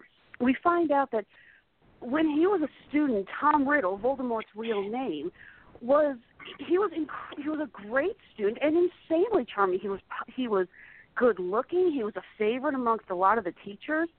And when he speaks, you kind of get the hint of that. You get the idea that this is a guy who knows how to get people to do what he wants, not out of fear necessarily, but he knows how to work his way through it. And I really like that. Question, excuse me, question for you, Alexis. Sure. Something I thought, something I thought about as I was watching the movie, and um, when they uh, when they first do the whole goblet uh, of fire, choosing the participants, and um, there's a discussion after which where you know Harry is chosen, and it you know and Barty Crouch says, well, the goblet says Harry participate, he has to participate, nothing I can do about it. And then the later reveal is that his son is actually masquerading as Moody, uh, and this has all been an elaborate setup to bring back Voldemort and have him kill Harry. I got to thinking, okay, did Barty Crouch know that this was happening, and that was his participation in the plot, or was he sort of just an unwilling accomplice, or rather, an unknowing accomplice? I like. Wait, are we talking Barty Crouch Junior or Senior? Senior. Senior. No. Um. May I may I say in the books? May I? By all means. That- I, I again, I don't want to come across as the hipster. It's better the book. So if I, I, I want to make sure I'm not coming across like that. Okay.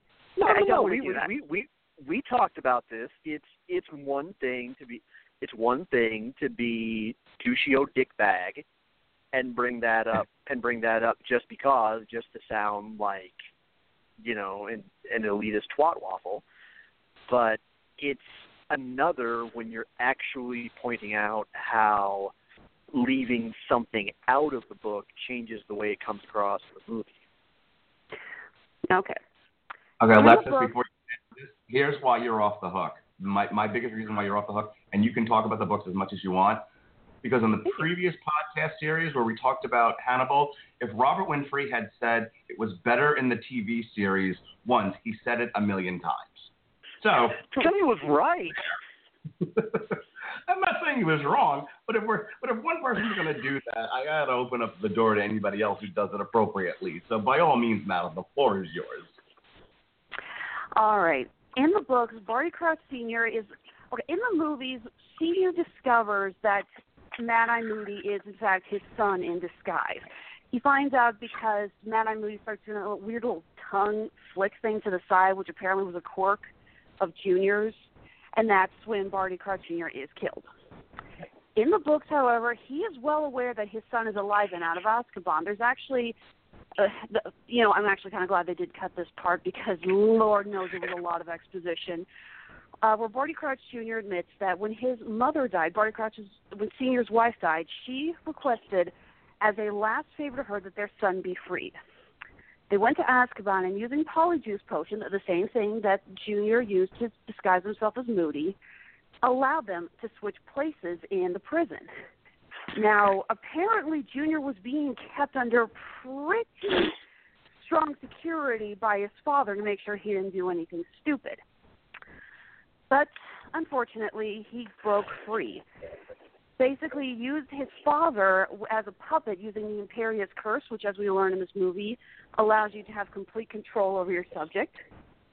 And it was at the end when Crouch Sr. started to break through that curse that he was finally killed. Crouch Sr. was partially responsible for this because he freed his son as a last request Yep. to his dying wife. But he was not necessarily involved in the minutia of the plot against Harry, um, in insisting he participate in, in the tournament. Well, no, no, he wasn't. no, That's he was. No, Crouch Senior was not involved in this plot by Voldemort. You know, now, uh, but again, what had happened could not have happened had he not freed Junior from Azkaban. So he is indirectly responsible for, it, but he had no part of the actual plan itself. That was all Voldemort, Wormtail, and Junior's uh, idea. Then, then, that entire sequence of him insisting that Harry participate in this thing, and I'm sure there's some background to it in the book that explains it better, but in the film, it comes across, at least to me, as ludicrous. That that that explanation that he gives to me is ludicrous. In other words, they don't know who put Harry's name in there. Harry's denying he did it. It's believable. And so, if you, one thing, if they were arguing against, say, Cedric, and saying, no, no, no, no, uh, Cedric, who was a willing participant, shouldn't have to participate because of X, Y, Z. Well, no, that does it doesn't work that way. The goblet chooses who the goblet wants in the story. Okay, I would have bought it then. But in a situation where they had already said Harry couldn't participate, nobody can under the age of 17. His explanation to me didn't make any sense. You know, it, He,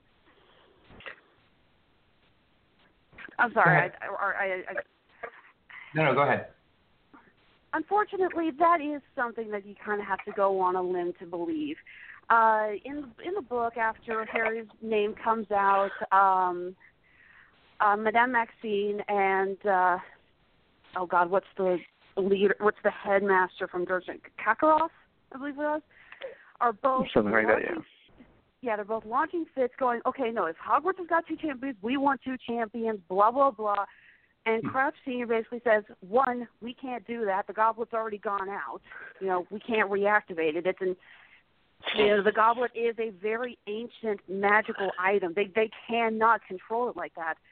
But yeah, it does follow very similar to the movie. Crouch basically says the rules are finite. If his name came out of the goblet of fire, he has to participate.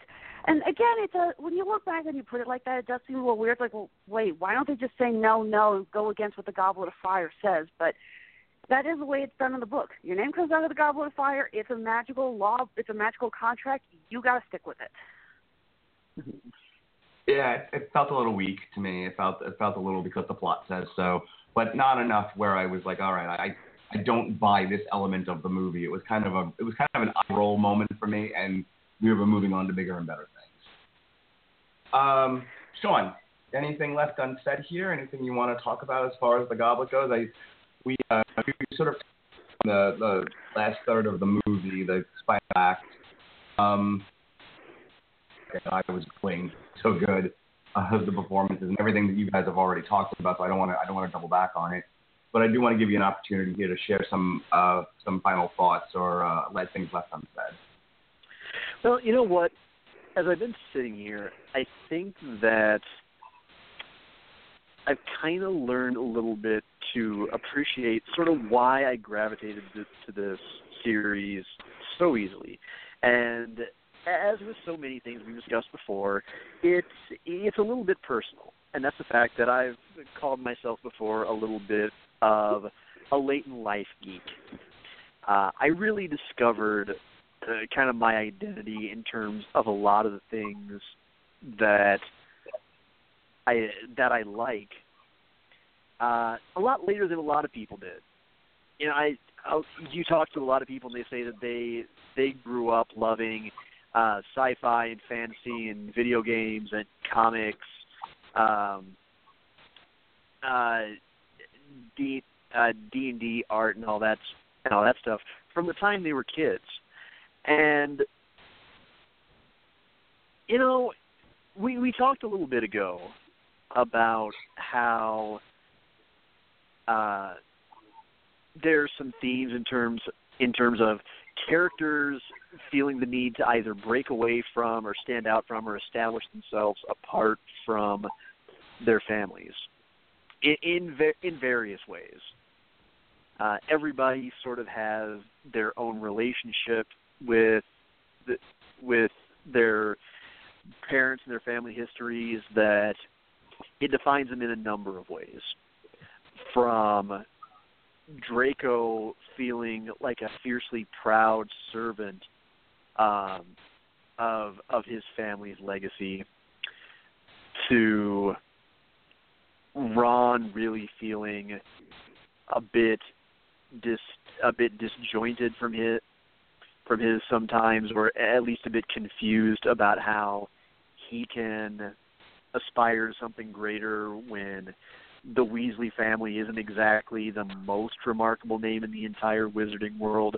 Uh, the fact that Harry has such a limited connection to his own.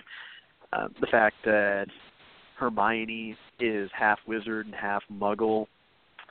And then, of course, obviously, there's the the whole tragic saga of Barty Crouch Jr. And as you said, everybody is trying to find their own path to be something great on their own. And I think that's why I identify so much with the entire series.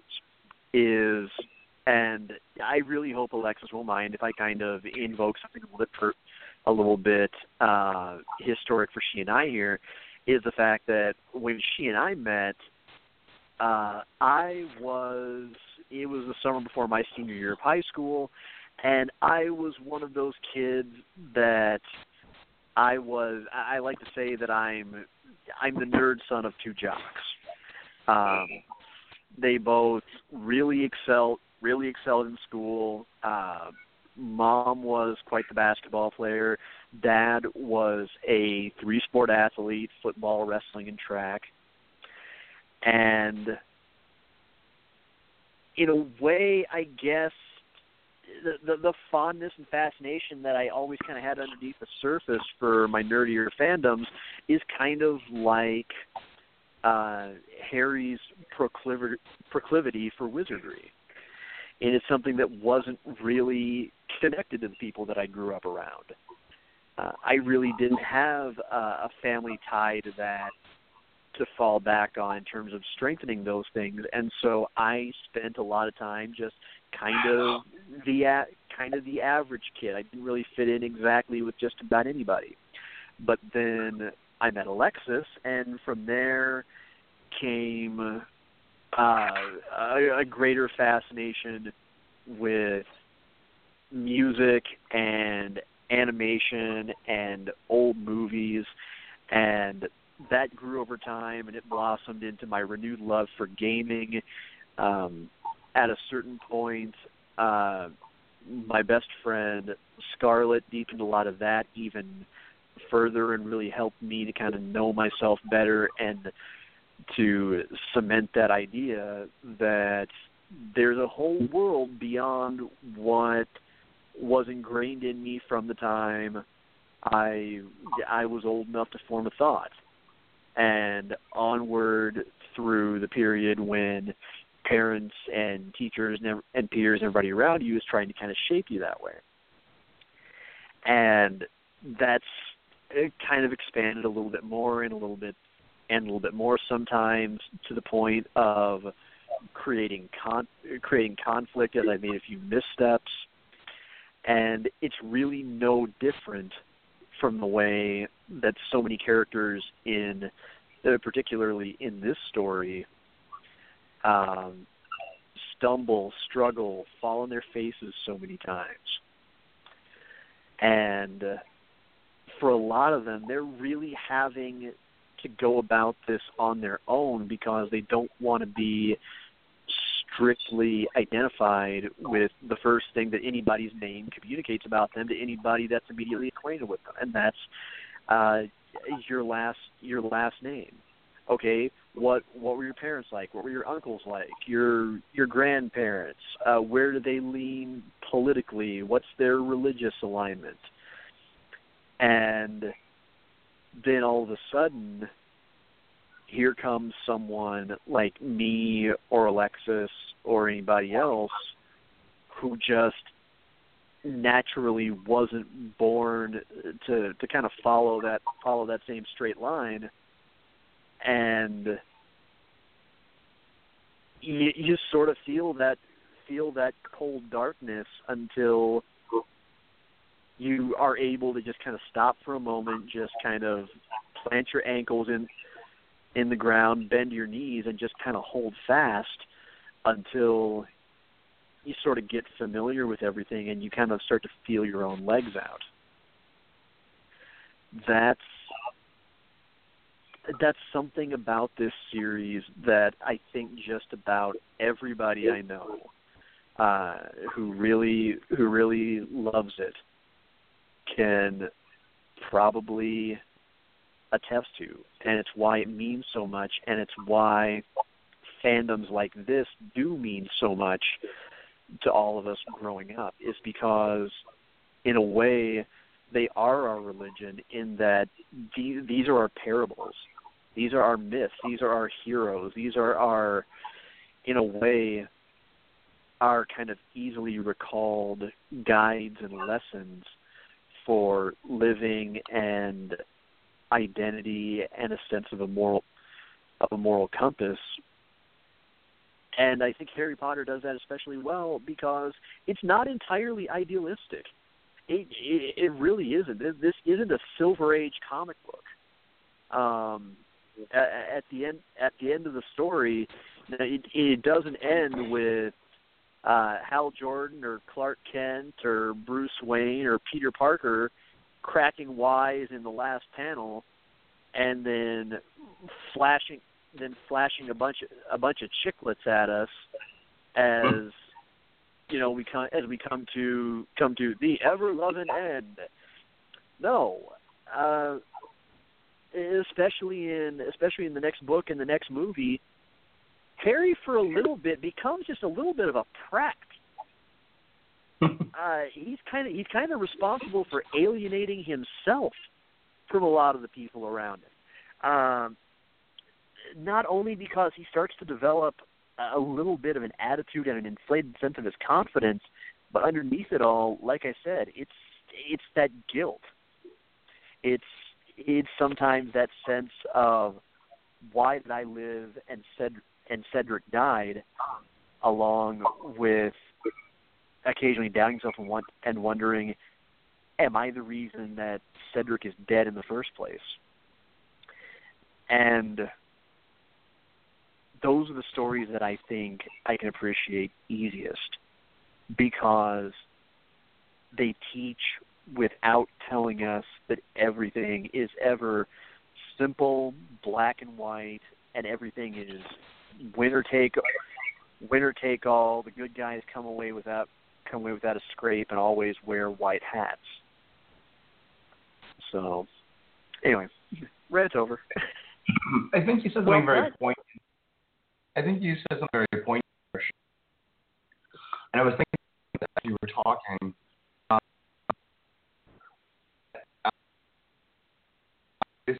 my uh, and I think in this series, and, and Alexis, you tell me if I'm, I'm right or wrong about this. This is by far the most coming of age story in the series. Um, I think that was a that was a big driver of the narrative. This, as you as was said earlier, this was about kids and uh, you know moving, uh, aging, maturing, and taking on all the you know the good and bad that goes with that. And I think for um, for a lot of people, you know, you were talking about yourself, I assume Alexis as well. Um, there's a lot of ways to identify with those characters because of that. It takes, if you're, you know, if you're much older, it takes you back to those years. If you're of those years, you have these, you have these present um, modern characters to identify with. Um, I just think personally, I'm at a point where I don't want to really, I don't want to think about those years in my life anymore. Um, I haven't for many years now, and so I tend not to watch those kinds of coming of age uh, movies because I, I, I, I don't, I, if I thought about it long enough and I remembered, I would relate, but I just simply don't want to, so I ignore it. It's why you know people get very nostalgic about the Goonies and a lot of the movies of the '80s that were of the same sort of coming of age ilk, and I run away from it all now, and have for for quite some time. I, I just don't have that interest anymore.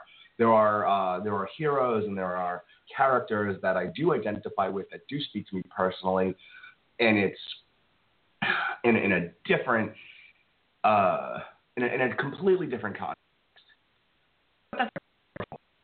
Uh, and I don't necessarily uh, people to. I mean, I think it's enough to understand. People to to jive with. It. It's a very personal thing to me. Um, some of that that my trouble I had with this movie because, like I said, there were elements of it that that worked. Um, but you know, you, you, as Robert Winfree would say, your mileage may vary when it comes to these things um, on a subjective level. So, with that said, uh, Alexis, anything you want to add? Oh, I think you guys pretty much said it all. Yes, this is the best the best coming of age story that Harry goes through. He really does. He is not the same person that he was from the beginning of the book. He is a completely changed character. Mm-hmm.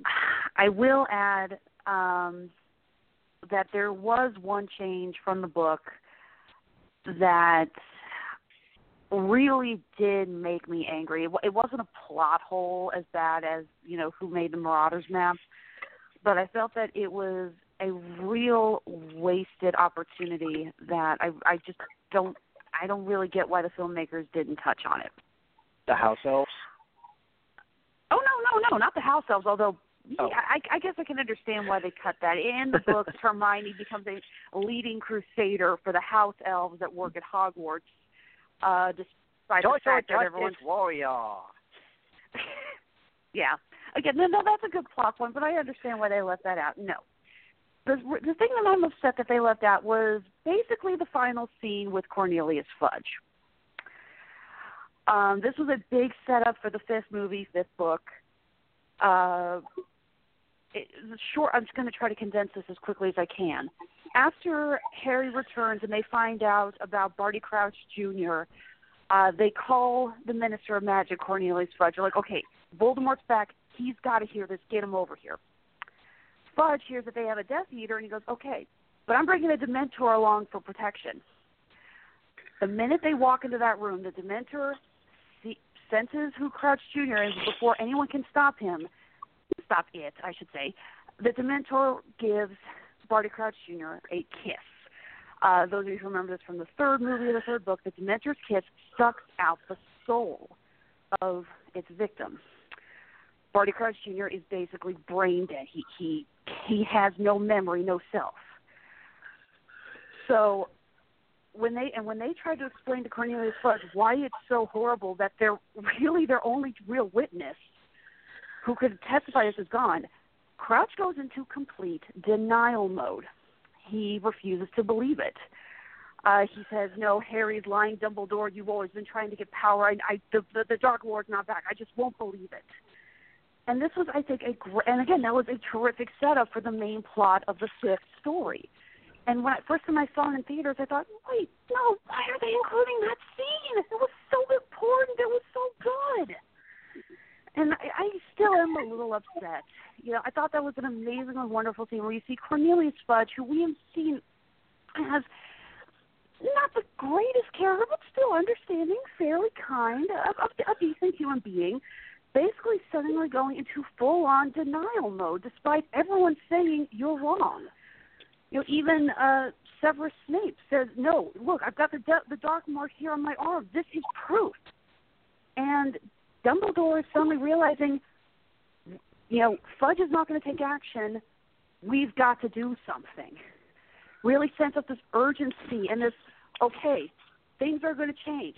Things are going to get really important, and if the and if the minister isn't going to do it, we have to.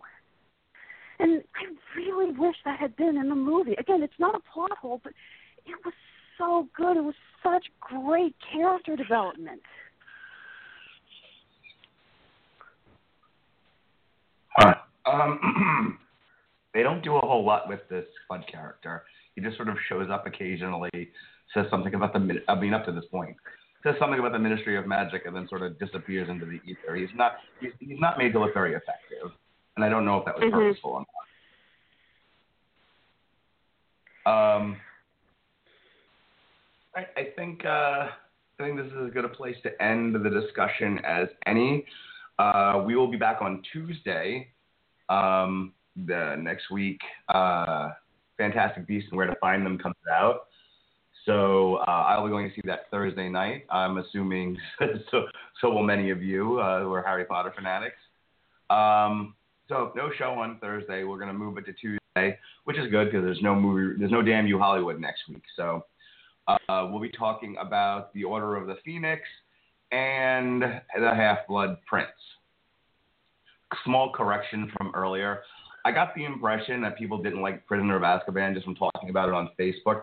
Yeah, couldn't be more wrong. Um, 86%. no. 86% uh, fan score on Rotten Tomatoes for for all that's worth.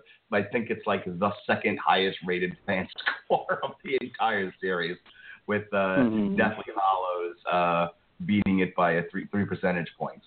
So oopsie. Uh, but for shits and giggles, the one for the one people liked the least uh, was the Goblet of Fire. So uh, nanny nanny foo foo. Um, uh, the critics, on the other hand, critics on the other hand thought Deathly Hallows and Prisoner of Azkaban were also the two best. So there you go. Any case, uh, so we'll be back on Tuesday with uh, the next third of uh, four parts of this series. Then we're going to skip a week for Thanksgiving, and we'll come back uh, first week of December. So uh, once again, I want to thank uh, Ms. Alexis Hejna for uh, coming on the show and providing her insight and knowledge of the series. Uh, For what it's worth, and- I really hope you guys will bring me in for Order of Phoenix because that Prisoner Azkaban Well, might duh. be your favorite. Order of Phoenix is mine. I was going to say, implied was that you'd be with us for the remainder of this series unless you were not available. So, by, by all means, you are always welcomed. Yay! Hey, next year, we're gonna- next year we're going to talk about the two Planes movies. You want in on that too? Oh God, it means I have to actually watch that. Yeah, why not? it's uh, we're, I needed something for the week that Cars Three comes out, and I was just like, hey, since Cars Three comes out, let's talk about planes. What the hell? That's that, that kind of thing Oh, synchronized God. goes together. No, God help us all.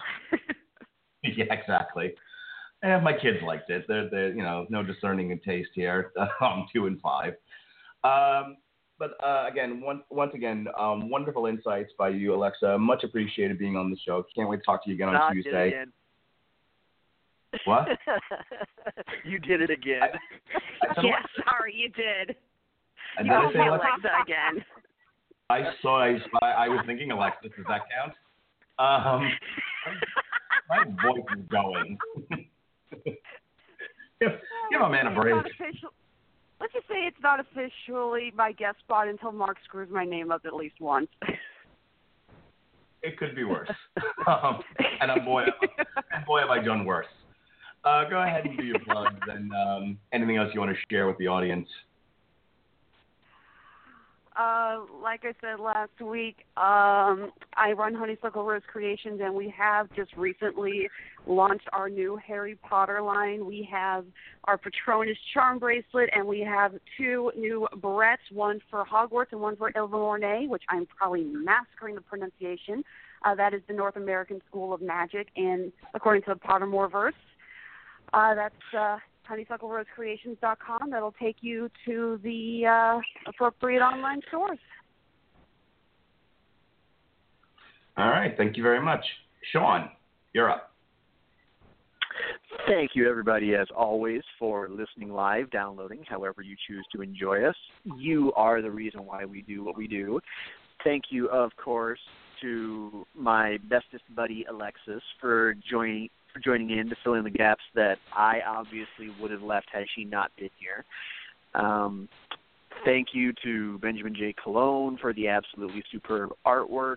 Uh, it's not like we actually went to Whitney Avalon and asked her permission to use the Katniss versus Hermione rap battle. So it would be it would really make me look like a smug little dick smack to thank her for it, I guess. But I will say look her and Princess rap battles up on YouTube. Definitely, they are absolutely hilarious. Um their renown has spread far and wide enough that she even managed to pull in the likes of uh, Sarah Michelle Gellar and Yvonne Strahovski for a couple of editions as well. So you've got that to look forward to. Uh, but as far as Katniss versus Hermione, uh, click on the video for YouTube. In the comments, I can tell you that you will find links to both purchase the song on iTunes and not to mention uh, to to also pick up a Even Potter Thinks I'm Hotter T-shirt, which is certainly Yeah. worthwhile. Yes. Um, as for your as for yours truly, uh, I do run the Facebook and Twitter accounts for Honeysuckle Rose Creations, so feel free to like and follow us on follow us on Facebook and on Twitter as well. Um, Alexis um, at HRSC HRS Creations, I believe, is the Twitter. Yeah, I probably should memorize Yeah. my own Twitter login, but I believe that's correct. I, I well, you and you only handed the key the keys to it to me just a few weeks ago.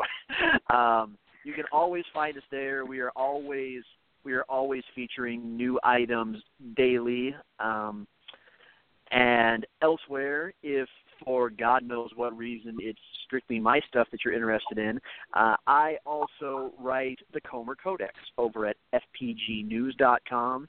Uh, the debut of my new music column kind of got delayed this week by a combination of work and and Alexia sanity. Um, It's a good way to put it. so, yeah.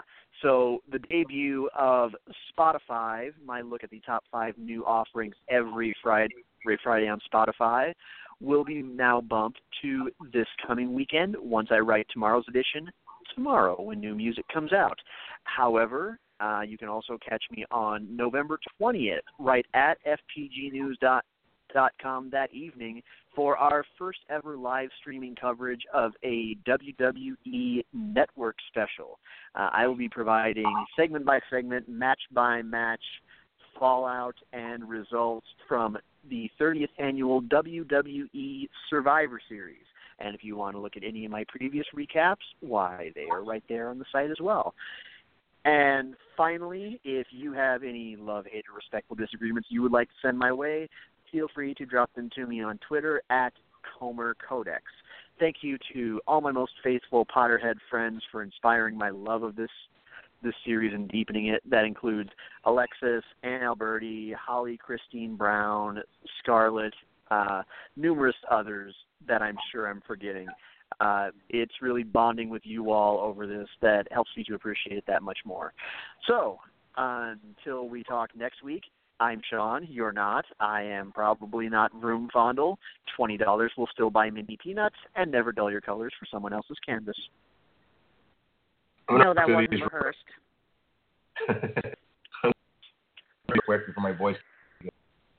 Uh, we uh, lots of sorcery this week, less because we decided not to do the open album sorceress. It's terrible. No, that's not fair. I hated it. Uh, so instead, uh, some material on Monday. We did Doctor Strange: The Oath. Uh, Damn You Hollywood. We reviewed the movie Doctor Strange, uh, latest from the Marvel Cinematic Universe. Uh, also, if you go to my YouTube page, uh, or if you follow me on Facebook, I've linked to it a couple of times, and I will eventually upload it to the network uh, once again. Myself, Rob Winfrey, uh, Cam, and Robert Cooper. Had a Hillary voter. We had a drum and a um, we did election night coverage. uh, fair and balanced, and I really mean uh, probably the most fair and balanced election night, mostly mocking the uh, election coverage. But uh, we, uh, you know, we just came through. A lot of predictions that I'd made prior to election night, we talked about, which came through. Talked a lot, about, you know, because things in a psycho uh, cultural, uh, historic way led to all things that happened on Tuesday night. Five hours of coverage before network calls the elections for Trump. I'm going to bed. Um, that was at two o'clock in the morning, hence how I got sick. Uh, so go ahead and give that a shot. It's it's a good listen, I think, um, for people who are um, distraught over things that happen. Right? Um, give it a listen. I think you might you know you might learn something that might make you feel a little better. Eh, maybe it'll make you feel worse. I don't know, but I think we did a good job with it. Um, certainly better than the dopes on TV. Uh, there was no crying on that podcast. I can do that much. A lot of laughter though. Uh, I did take the night off uh, last night from the Metal Hammer of Doom. I threw, the show to Robert Cooper, and he threw out Opeth. Instead, they reviewed uh, uh, from October the new Darkthrone album. Those of you into the black metal, uh, Metal Hammer of Doom, Darkthrone, Arctic Thunder. That archives now. Um, next week, uh, as I said, Long Road to Ruin Harry Potter Part Three, and, and Metal on Wednesday, we'll be doing our annual Thanksgiving show in which we review one turkey of an album. In this case, Stomp 442. God, was that awful. Almost forced me to stop being an Anthrax fan. Um, and finally, um, Wednesday, uh, Tuesday, November 22nd, AMU Hollywood reviews Fantastic Beasts and Where to Find Them. Uh, and on Wednesday, we begin our two part look at the new Metallica album, Hardwired to Self Destruct.